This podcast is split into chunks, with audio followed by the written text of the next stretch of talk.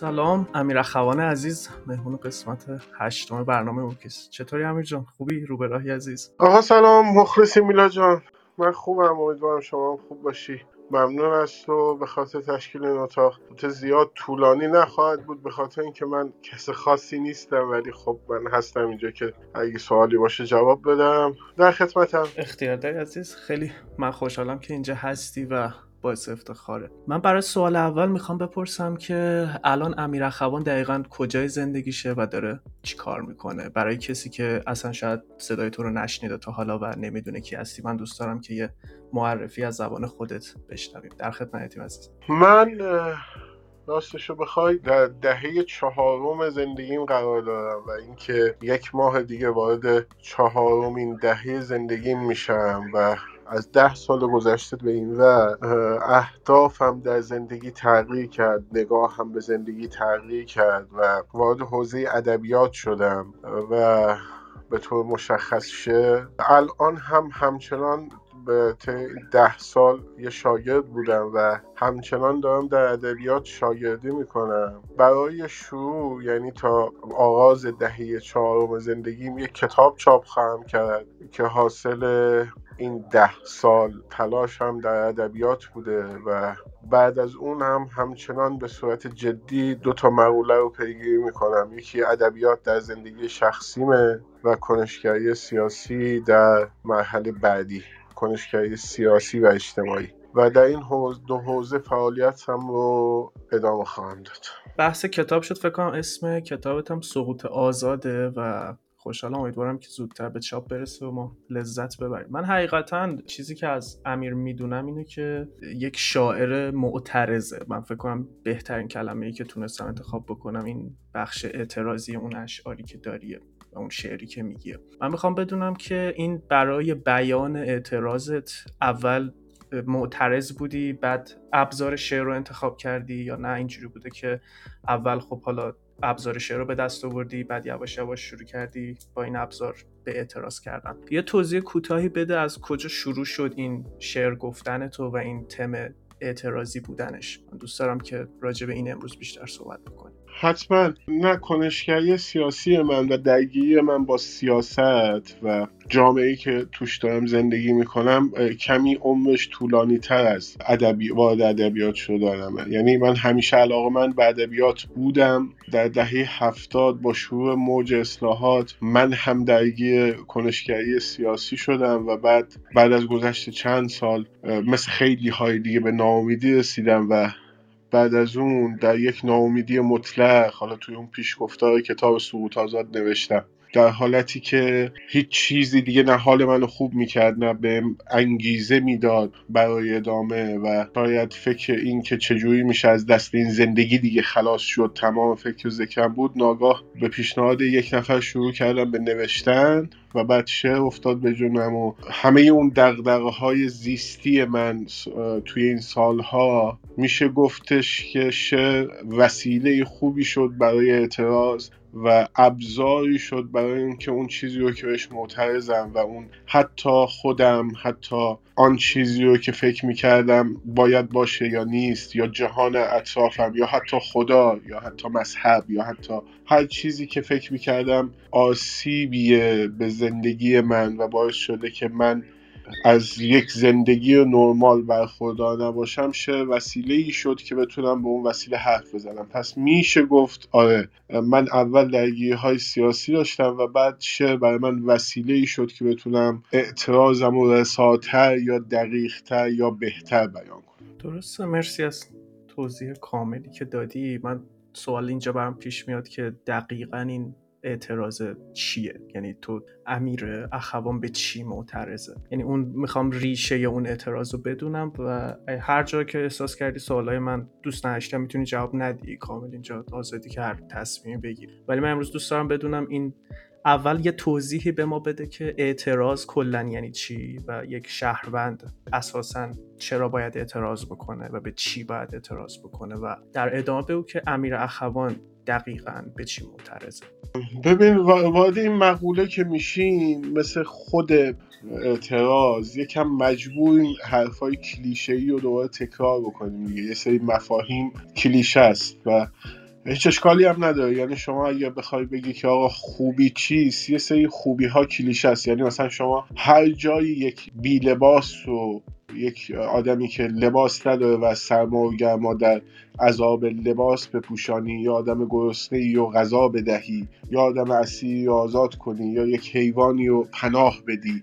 این اینها کلیش است دیگه اما خوبیه چاره ای نیست. یعنی یک چیزایی که به نظر می‌رسه واحده. در مورد مقوله اعتراض هم اینطوریه. ولی یه قدم قبلش من اول به اولین کاری که توی اعتراضم بهش اهمیت میدم من یه امیر اخوانی پشت سرمه که اشتباهات زیادی داشته.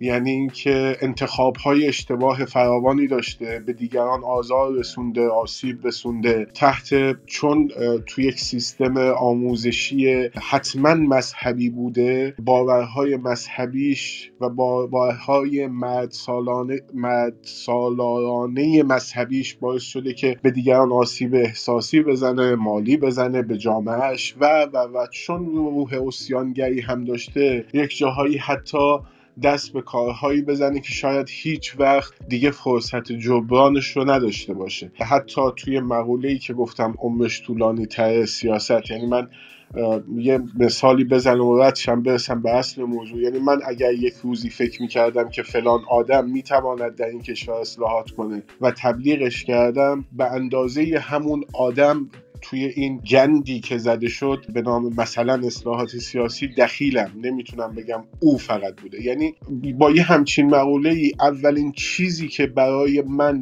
وجود داره برای اعتراض کردن خودم هستم. یعنی من اساسا گاهی اوقات هنوز هم به خاطر اینکه از اون امیر با اون باورها و با اون چفت و بست های زندگی ذهنی فرار کنم اولین کاری که می‌کنم یقه خودم رو میچسبم و توی اون پیشگفتار اون کتاب نوشتم. من من رو از من رهایی نیست جز با نوشتن. یعنی اینکه اول یقه خودم رو میچسبم اول به نگاه خودم به عملکرد خودم حتی گاهی به بودن خودم معترضم. و بعد در عرصه های خب سیاسی اجتماعی فرهنگی هم که دیگه خب تو جامعه ای که شما زیاد لازم نیست تلاش بکنی به خاطر اینکه خرابی ببینی. از هر نظر با ویرانی طرفی فرهنگی اقتصادی اجتماعی سیاسی با یک ویرانی عظیم. تصویری که من همیشه تو ذهنم هست از ایرانی که به نظر می‌رسه الان ساختموناش سالمه ماشینای مدل بالا درش دارن, دارن حرکت می‌کنن آدما احتمالا تا چند ساعت دیگه دیگه آخرای شب میرن خونه هاشون و به نظر می‌رسه که شب همه آروم می‌گیرن اما واقعیت باطنی این جامعه یک آلمان بعد از جنگ جهانی است. یعنی شما امید نمی‌بینی امید به فردا نمی‌بینی امید به آینده نمی‌بینی. همه چیز ویرانه است همه چیز فاسده و اساسا نمی‌توانی ارگان یا سازمان یا فردی رو در دست خودت ببینی که اسیر باندبازی یا رانتخاری نباشه. خب پس توی همچین جامعه شما زیاد نیاز نداری که به این فکر بکنی که چه. به همه چی میشه اعتراض کرد چون همه چی اساسا پایش از غلط شروع شده و به غلط خط میشه. و توی همچین حالتی وظیفه شهروندی اینه که دائما حتی بعضی موقع ما متهم میشیم به قول زدن اما فکر می‌کنن. بخشی از جامعه شاید شاعران و اونایی که شاعر روزنامه نگارن یعنی فکر می‌کنن در مقابل همونجوری که گفتیم شعرشون وسیله برای بیان خیلی چیزها. ارز کنم خدمتتون دائما تکرار بکنن که به دیگران یادآوری بکنن که این عادت شما به این وضعیت روز روزهای بدتری رو هم برای شما رقم خواهد زد. و دائما و دائما و دائما تکرار بکنن که این وضعیت وضعیتی نیست که یک انسان یک انسان و یک انسان ایرانی شایستش باشه و این کار رو از طریق اعتراض به ریشه ها به شاخه ها به برگ ها به هر آنچه که می‌بینن و ازش تاثیر می‌گیرن می‌تونه انجام بده. حالا نکته سوالم اینه چون ما توی حالا کشوری داریم زندگی می‌کنیم که شاعرهای زیادی داریم یا شعرهای زیادی داریم که نمی‌بینن همین حقیقت هایی که حالا امیر دیده و حالا راجبشون شعر گفته کنشگری کرده و صحبت کرده. یعنی این حقیقت هایی که الان گفتی واقعا به چشم میاد. ولی ما همچنان داریم افرادی رو که چشم پوشی می‌کنن راجع به این مسائل. و خب من مستقیما یه نقدی به این این دسته این تیف از شعرا دارم. من می‌خوام اینجا برام یه, یه طیف تو برای من درست بکنی و فاکتورهای یک شاعر معترض و حالا یک شاعری که چشم پوشی می‌کنه رو برای من مشخص بکنی و اگر چیزی توی ذهنت داری به که چی باعث میشه که امیر اخوان اینها رو می‌بینه ولی یک سری از افراد مثلا به جای پرداختن به این مسائل که هر روز و هر روز داره بدتر میشه وضعیت یه کار دیگه می‌کنن برای خواننده ها مثلا شعر میگن. با اینکه مثلا ابزار قوی شعر مثلا شعر توی ایران سابقه طولانی داره. یعنی همین الان هم نظام داره حالا نظام حاکم بر ایران داره از این استفاده می‌کنه. این تیف بندی رو من دوست دارم از زبان تو بشنوم که این دو دسته چرا اصلا به وجود اومدن چرا یه عده چشم پوشی می‌کنن و چی میشه که امیر این, این حقایق رو می‌بینه و یه عده گذر می‌کنن به راحتی از کنار این مسائل.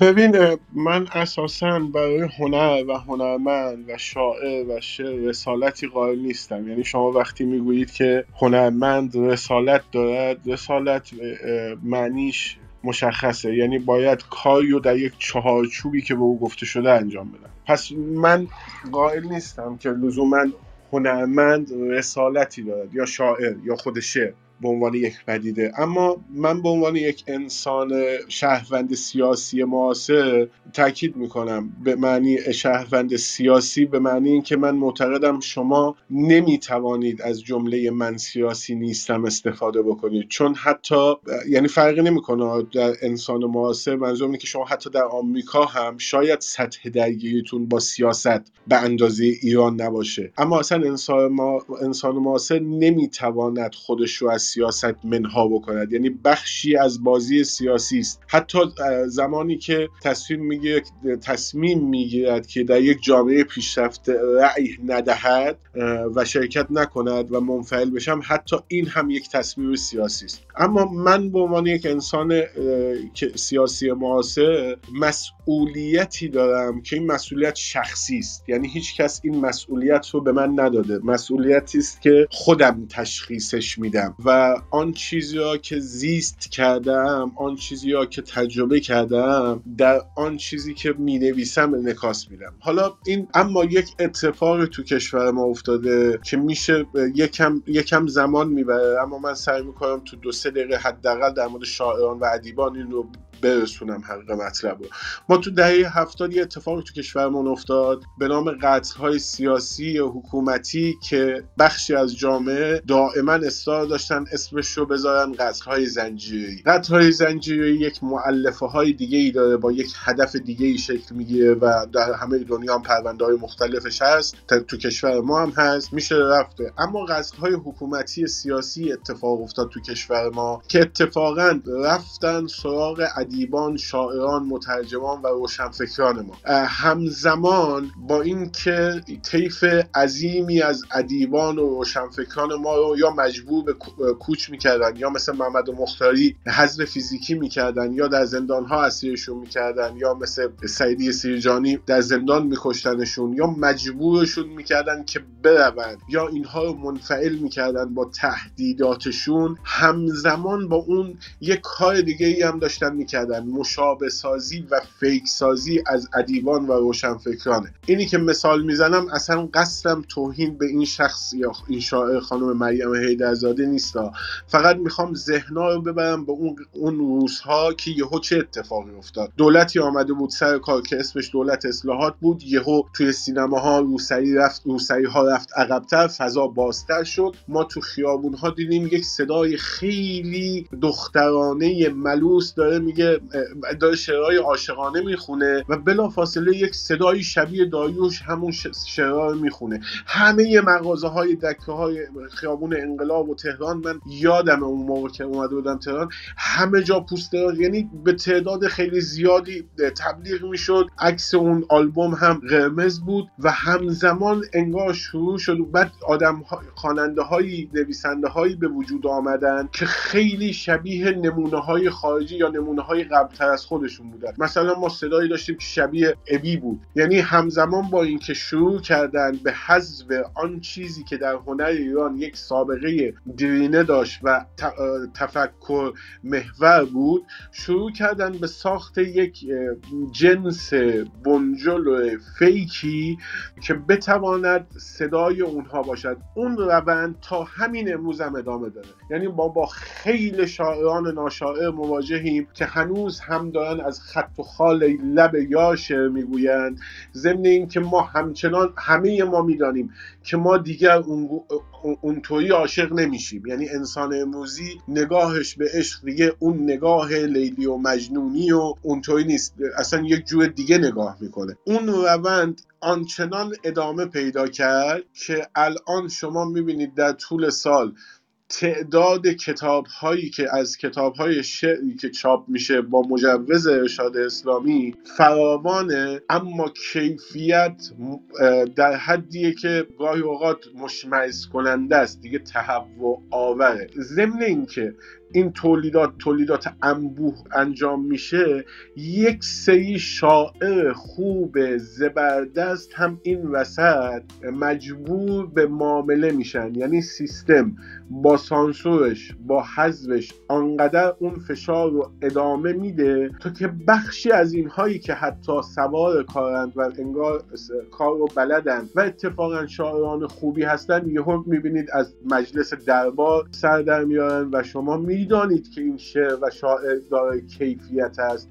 اما تعجب می‌کنید چرا در قدرت خدمت است. او قدرت رسانه داره پول داره و بسیاری بسیاری از آدم ها تو شرایط مختلف و تو شرایط زندگی سخت الان مجبور به معامله میشن. اینجوری میشه که فکر می‌کنم دو طیف از شاعران رو ما باهاش روبرو هستیم. طیفی که حاضر نیستن با قدرت پیوند بخورن. چون و چون حس می‌کنن اگر این کار بکنن دیگه نمی‌توانن اثر هنری خلق بکنن و طیفی که دارای قدرت خلق اثر هنری هستن اما با حاکمیت و با قدرت وارد معامله میشن و پیوند می‌خورن و به خدمت او در میان.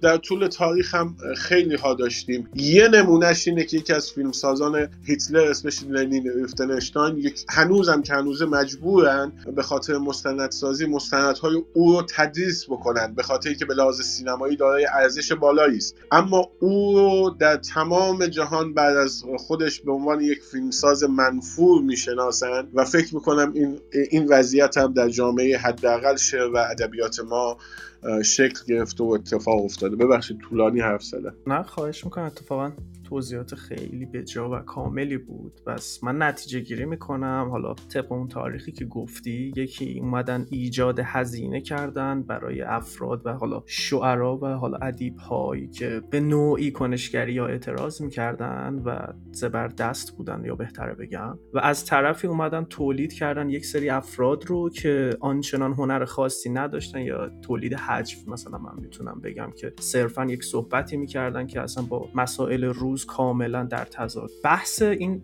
ایجاد هزینه شد و صحبتی که انجام دادی و من می‌دونم که حالا با توجه به صحبت هایی که الان می‌کنی و شناختی که دارم امیر اخوان جز اون دسته ای هست که اون طیفی هست بهتره بگم که با قدرت همکاری نکرده. حالا بنا به هر دلیلی که حالا توضیحشم داد خیلی. من می‌خوام بدونم که توی این راه برای خود امیر اخوان چه هزینه هایی ایجاد کردند و اگر برات مقدوره بگو. یه چیزی بگم. اصلا تو جامعه ای که سپید و قلیان هست نسیم ستوده است نگیس محمدی هست. همین الان مثلا عرض کنم خدمتت که محمد رسولوف هست جعفر پناهی هست. بعد مثلا هایی مثل بهرام بیزایی می‌ذارن و میرن. من واقعا اصلا اون نمیشه بگم من هزینه ای دادم و اصلا این حرفا نیست. یعنی من مال این حرفا نیستم. اینا اینقدر بزرگ داریم ما که فارغ از جهتگیری سیاسیشون آدم هایی که با جان و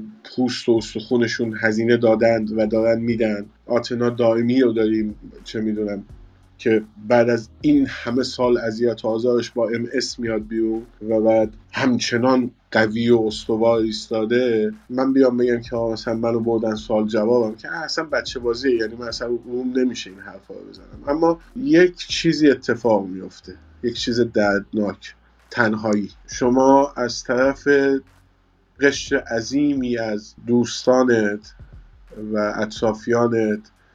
نه تنها گاهی مسخره میشی که دیوانه ای که چیکار داری به این کارا با فلان خواننده که بهت پیشنهاد داده بود همه آرزوش رو کار بکنن. تو گفتی نه چون خواننده است که مثلا کنسرتش رو تقدیم کرده به فلان شخص.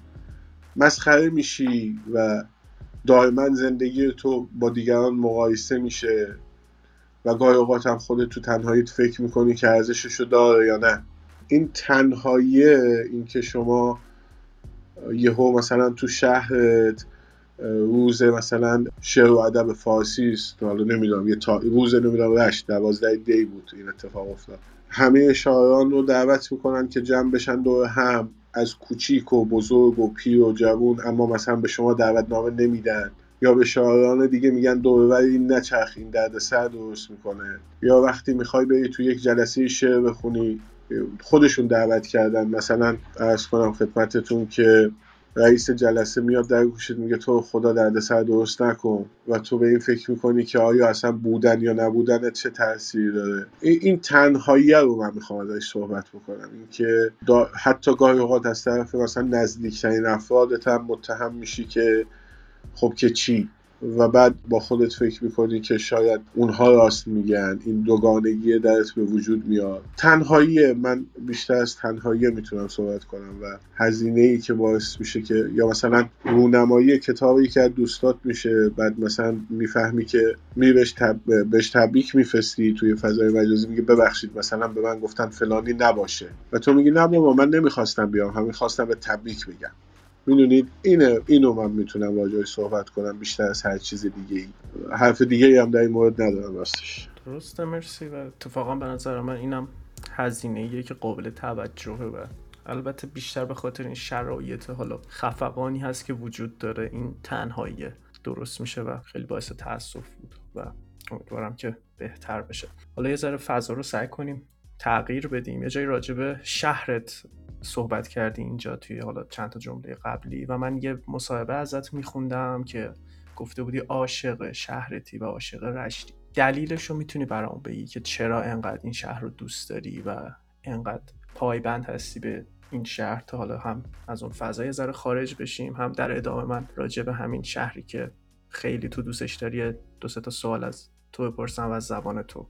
بیشتر با این شهر آشنا بشم. من رشت دوست دارم به خاطر اینکه خب تمام سالهای عمرمو تو اینجا البته یه 7 سالی دور بودم ازش به خاطر همین قدرش خیلی بیشتر دوستم شهر باحالیه چون فکر می‌کنم که تعداد آدم هایی که به لحاظ فرهنگی البته نه این اینو نذاری تو خدا به حساب اینکه مثلا من میگم شهرهای دیگه اینطوری نیستن نه. من فقط دارم در مورد رشت صحبت می‌کنم. فکر می‌کنم که به لحاظ فرهنگی بسیاری از دقدقه هایی که شاید مردم جاهای دیگه داشتن نداشتن. این بهشون کمک کرده که مثلا هیچ وقت شما من چند وقت پیش توی گروه سیاسی می‌گفتم می‌گفتم جنس بیکاری بچه های رشت با جنس بچ... بیکاری بچه های آبادان فرق می‌کنه. بچه های آبادان عذاب بیشتری می‌کشن. به خاطر اینکه حتی یه پارک ندارن برن توش که هوای سالم باشه توش نفس بکشن. شاید به لحاظ محیطی و زیست بومی همیشه این فرصت بوده که اگه خیلی از دردها و رنج های دیگه بوده مردم به لحاظ مردم همیشه سینما رفتن مردم همیشه کنسرت رفتن مردم کتاب زیاد می‌خونن و فکر می‌کنم فکر می‌کنم که شهر باحالیه دیگه. من دوستش دارم به خاطر اینکه کوچه پس کوچهش رو می‌شناسم مردمش رو می‌شناسم. اینجا ما خیلی کم نسبت به پوشش زنها واکنش نشون میدن مردم. اینجا چون به لحاظ اینکه پیوند عمیقی با روستاهای نزدیک هست چون فاصله روستا و شهر خیلی نزدیکه. ما اینجا زنهامون در کنار مردهامون فصل شالیکاری که میشه میرن تو شالی و زنها با لباس شلواراشون رو می‌زنن بالا و با یقه های باز کنار هم مرد و زن شروع می‌کنن کار می‌کنن. این تبعیض جنسیتی تو رشت خیلی کمتره. تعداد دخترها و خانومهایی که تو شهر من فعالیت هنری و از کنم خدمتون فرهنگی می‌کنن و دغدغه مندن زیاده به لحاظ معماری هم هنوز خیلی جاهاش اون بافت قدیمیشو حفظ کرده و نمی‌دونم من باشه پیوند دیرینه دارم و عاشقشم. از هر جای دیگه دنیا بیشتر دوستش دارم. اگر روزی هم ازش دور بشم دلم به شدت براش تنگ میشه جوری که شاید به خاطر چیزی کم گریه بکنم اما به خاطر از دوری از رشت بارها گریه کردم. حالا از خوبی های این شهر گفتی برامون؟ من دوست دارم یکی از موزلات این شهر رو بگی یکی از موزلات فرهنگی اجتماعی که به نظر امیر اخوان شهر رشت داره و یکی از حالا دغدغه هایی که اونجا وجود داره و ما کمتر بهش حالا پرداختیم. اگر چیزی مد نظرت هست من خیلی دوست دارم بشنوم که آره مثل تمام کشور دیگه. یعنی مسئولین بیکفایت بیسواد سودجو نادان و آسیبی که می‌زنن اینه دیگه. یعنی شما مثلا ما از دهه 80 از سال 80 به بعد هر یک سال یه شهردار عوض کردیم. بعد همشون هم فساد داشتن. همشون. شورای شهر فاسد نمی‌دونم فرماندار همه چی دیگه دیگه دیگه چی بگم؟ مسئولین فاسد و نادان بزرگترین آسیبی است که به استان گیلان می‌خوره و سودجویی مخصوصا که به لحاظ گردشگری پتانسیل بالایی داره اما رفتار نادانان ندانمکارانه مسئولین شهر همیشه آسیب زده دیگه و من چیز دیگه ای به ذهنم نمی‌رسه. من فکر می‌کنم بیشترین آسیب رو از همون مسئولین نادان می‌خوره. درست نکته.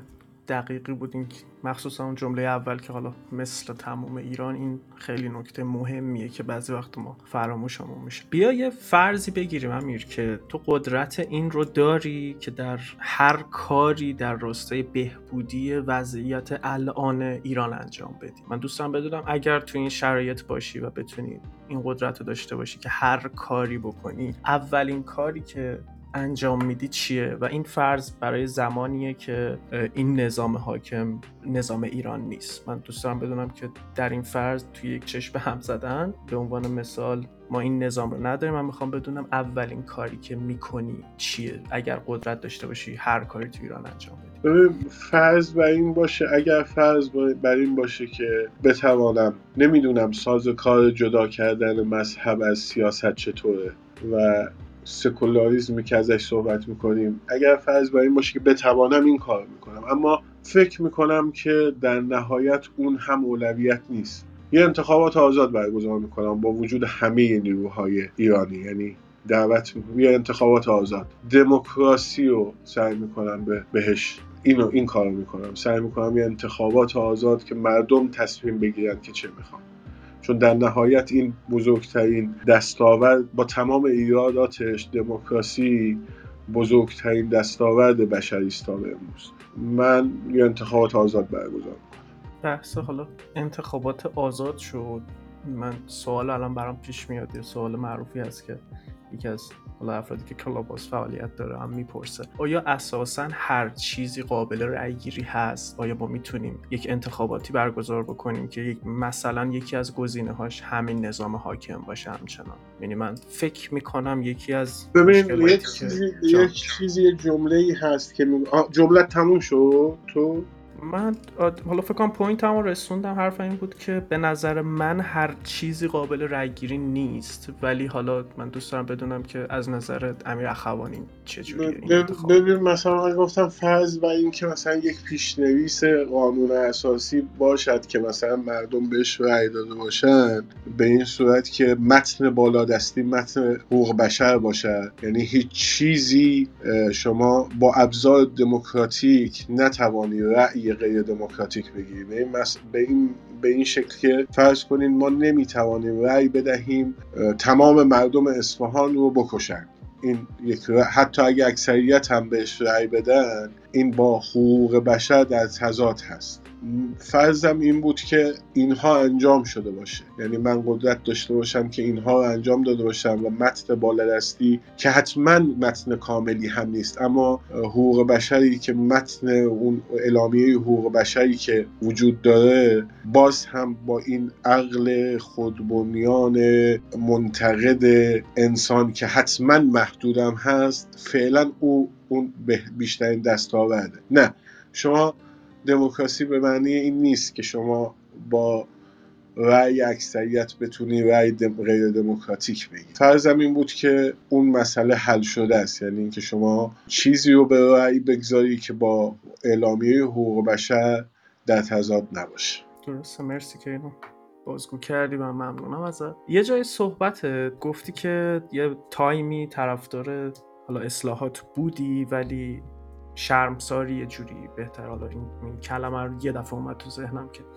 به حرفای تو می‌خورد که این این شرمساری رو داری. من می‌خوام بدونم که حالا توی ف... رومایی هم که میری من دیدم که قائل به این اصلاحات نیستی. من می‌خوام بدونم اساسا مشکل این اصلاحات چیه که همچنان یه عده طرفدارشن ولی امیر خوان فکر می‌کنه آقا اصلاحات دیگه پاسخگوی این اعتراض ها نیست پاسخگوی این وضع حالا موجود نیست.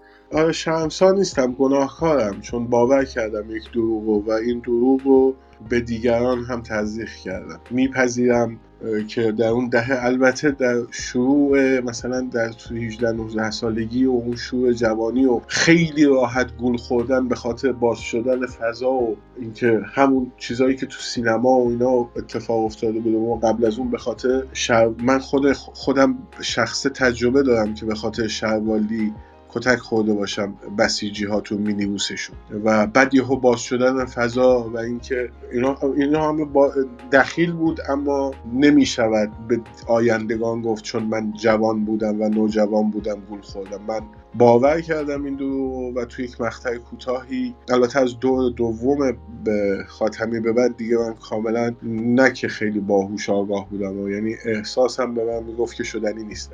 ببینید اصلاح زمانی اتفاق میفته که شما یک اصلی دارید که اصل درسته و انسانی است و یک سری ایرادات درش وجود داره.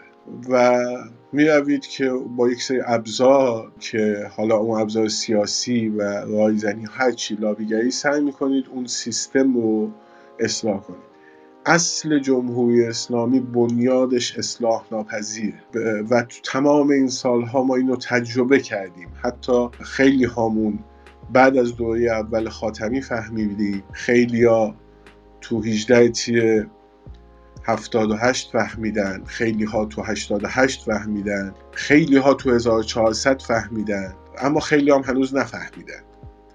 جمهوری اسلامی یک حکومت نیمه توتالیتر تمامیت خواست که داره به سمت تمام توتالیتر شدن میره و اساسا نصیحت پذیر نیست و اینو تو تمام این سالها نشون داده. شما برای اصلاح نیاز به ابزار دارید. نمی‌توانید با حرف بگویید من اصلاحات می‌کنم. با شعار نمی‌توانید اصلاحات بکنید. اساسی که غیر انسانی است و با همون تو صحبت های قبلیمون گفتیم وقتی می‌گوییم جمهوری بعدش اسلامی رو میاریم این با متن اعلامیه حقوق بشر اصلا در تضاد این اساس اشتباست. شما نمی‌تونی یک چیز از بنیاد غلط رو اصلاح بکنی. جمهوری نمی‌تواند اسلامی باشد. به خاطر اینکه جمهور آدمهایی هستند که لایکن مسلمانن مسیحیان چه می‌دونم هر, هر یهودی هن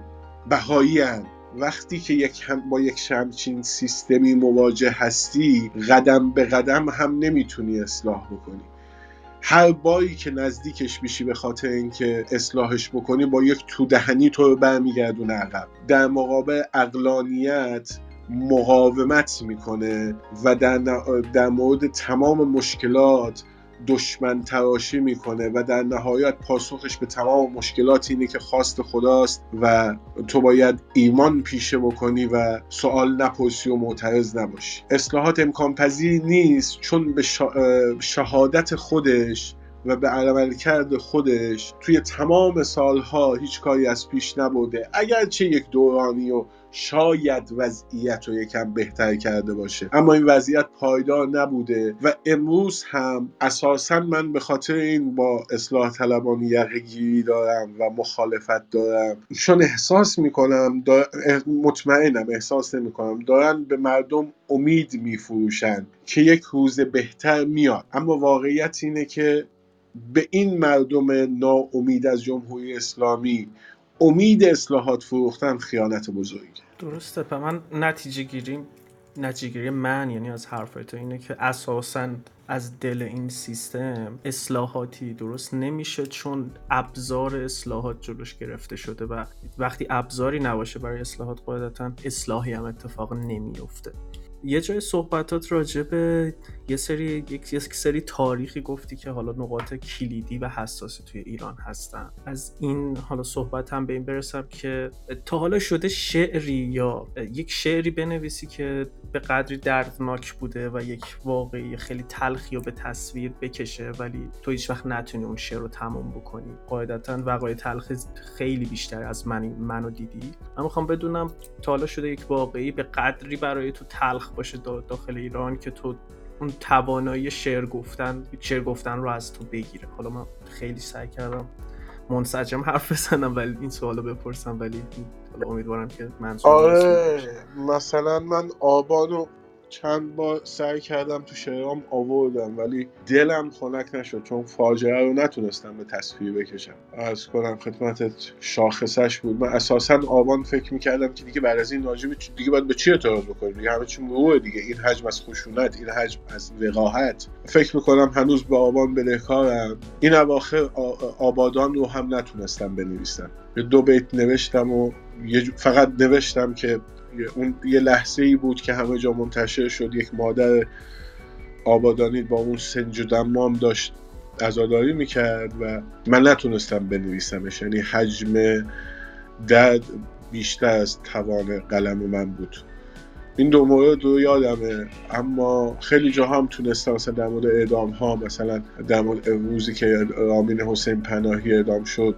من از فرزاد کمانگر این اینها کسانی هن که پیگیر می‌کردم اخبارشون و نامه های عاشقانشون رو به مشهورشون بیرون از زندان و اون شبی که رامین و همش درگیر این بودم که اعدام رو و صحنه اعدام رو و ناامیدی از اینکه یک نفر داره می اعدام میشه ولی سعی می‌کنه به خودش امید بده نوشتم و فکر می‌کنم اون اون اون اون, اون کار ازش راضیم اون شعر.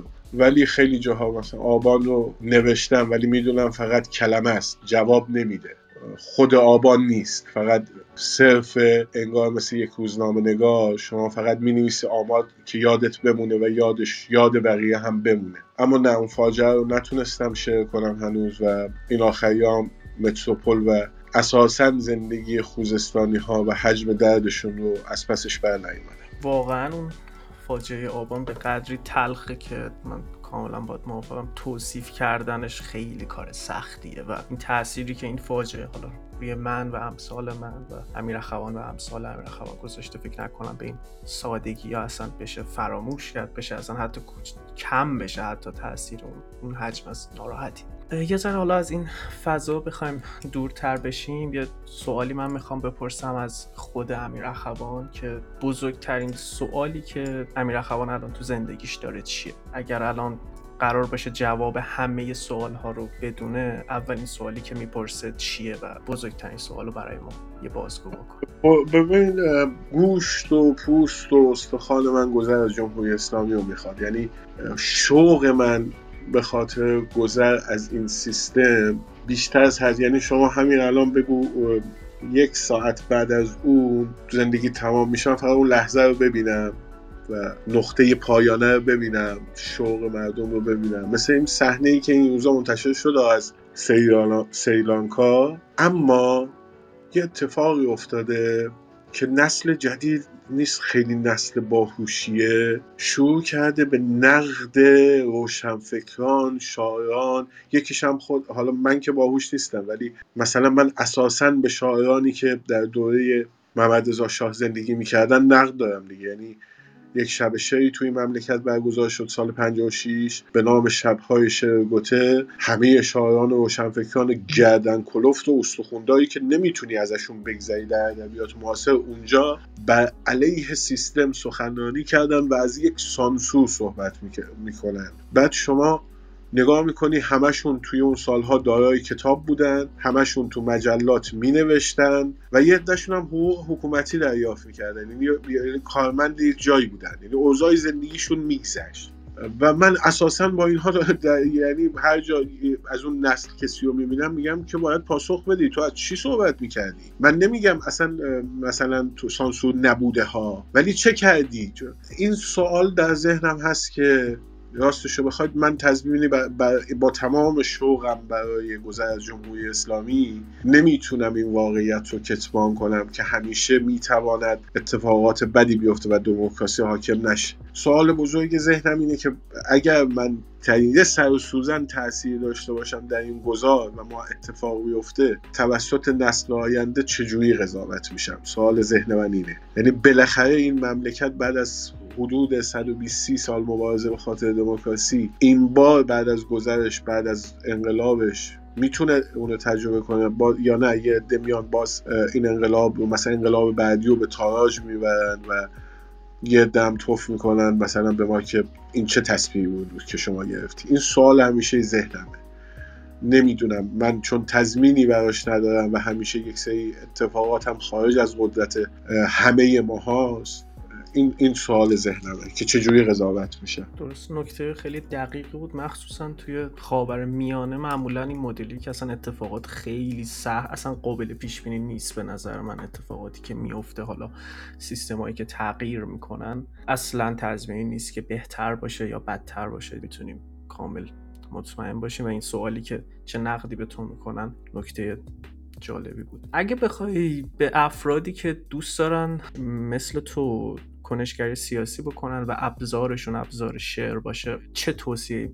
اگر ببینیشون چه توصیه می‌کنی یا اگر از تو بخوان یه توصیه بگیرن چه صحبتی بهشون می‌کنی که اصلا آیا این, این مسیر رو انتخاب بکنن یا اصلا این مسیر مسیر خوبی هست یا خیر؟ من می‌خوام بدونم یه نفری که داره صدای تو رو میشنوه 20 سالشه 15 سالشه هر چند سالشه و دوست داره پا بذاره تو این مسیر توصیه براش داری؟ حرفی داری بهش بزنی؟ می‌خوام اینو از زبان تو بشنوم هنوز خیلی یعنی هنوز باید به من توصیه بکنن اما خب یه سری دوست کم سن و سالتر از خودم دارم که الان اساسا بهشون نمیگم چه بکنید.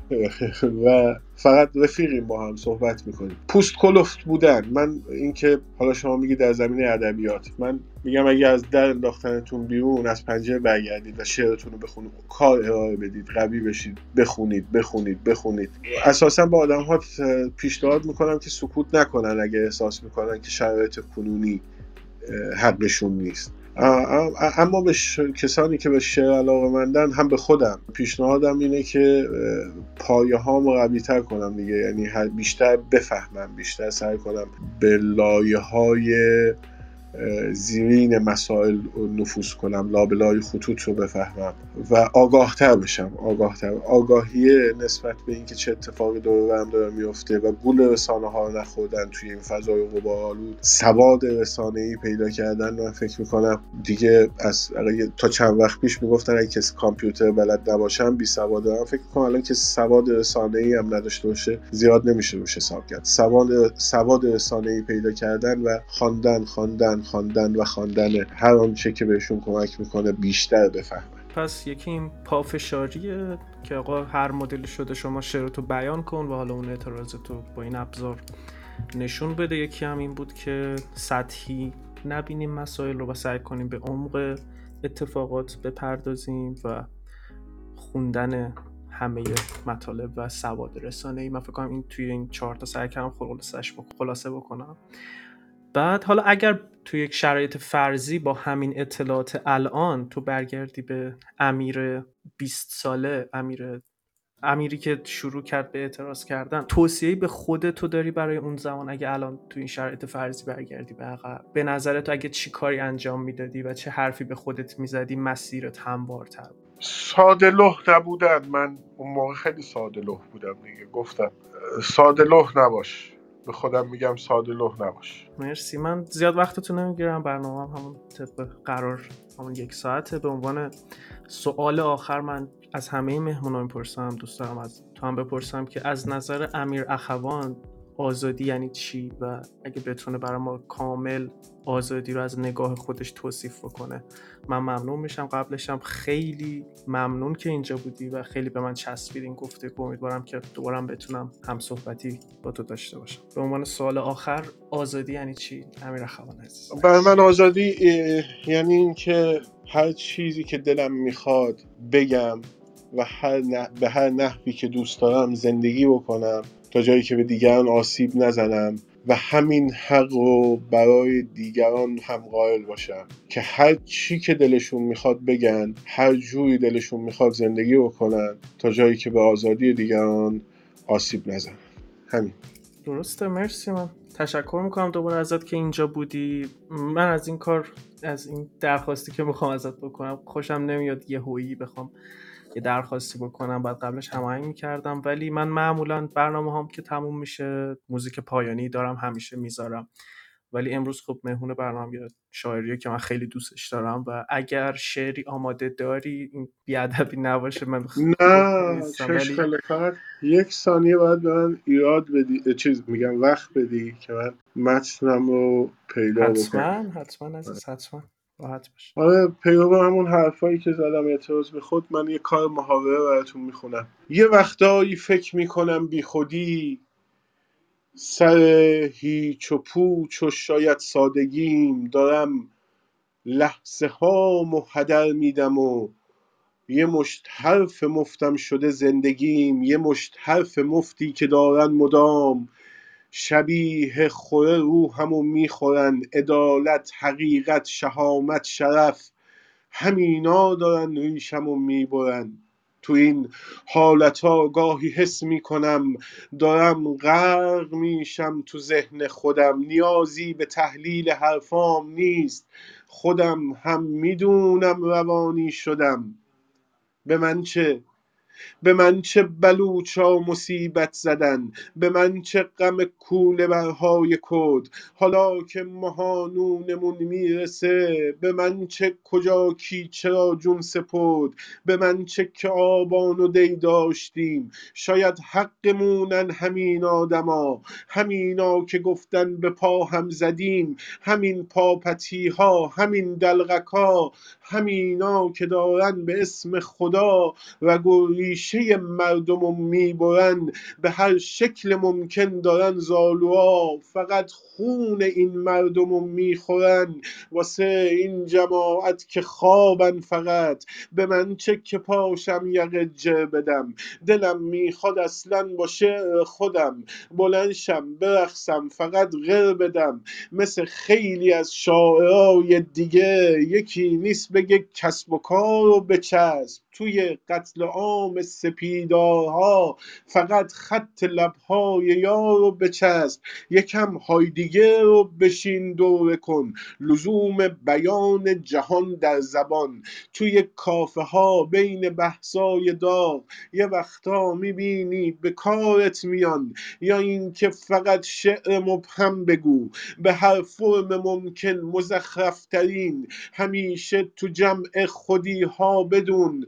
دوتا خنگ هستن بگن آفرین. خلاصه رها کن خودت رو دادا ولش کن به تو چه غم روزگار. همین جوری باشه به صد می‌رسه. چهل تا زمستون بدون بهار. یه وقتایی فکر می‌کنم بی خودی. سر هیچ و پوچ و شاید سادگیم. دارم لحظه هامو هدر میدم و یه مشت حرف مفتم شده زندگیم.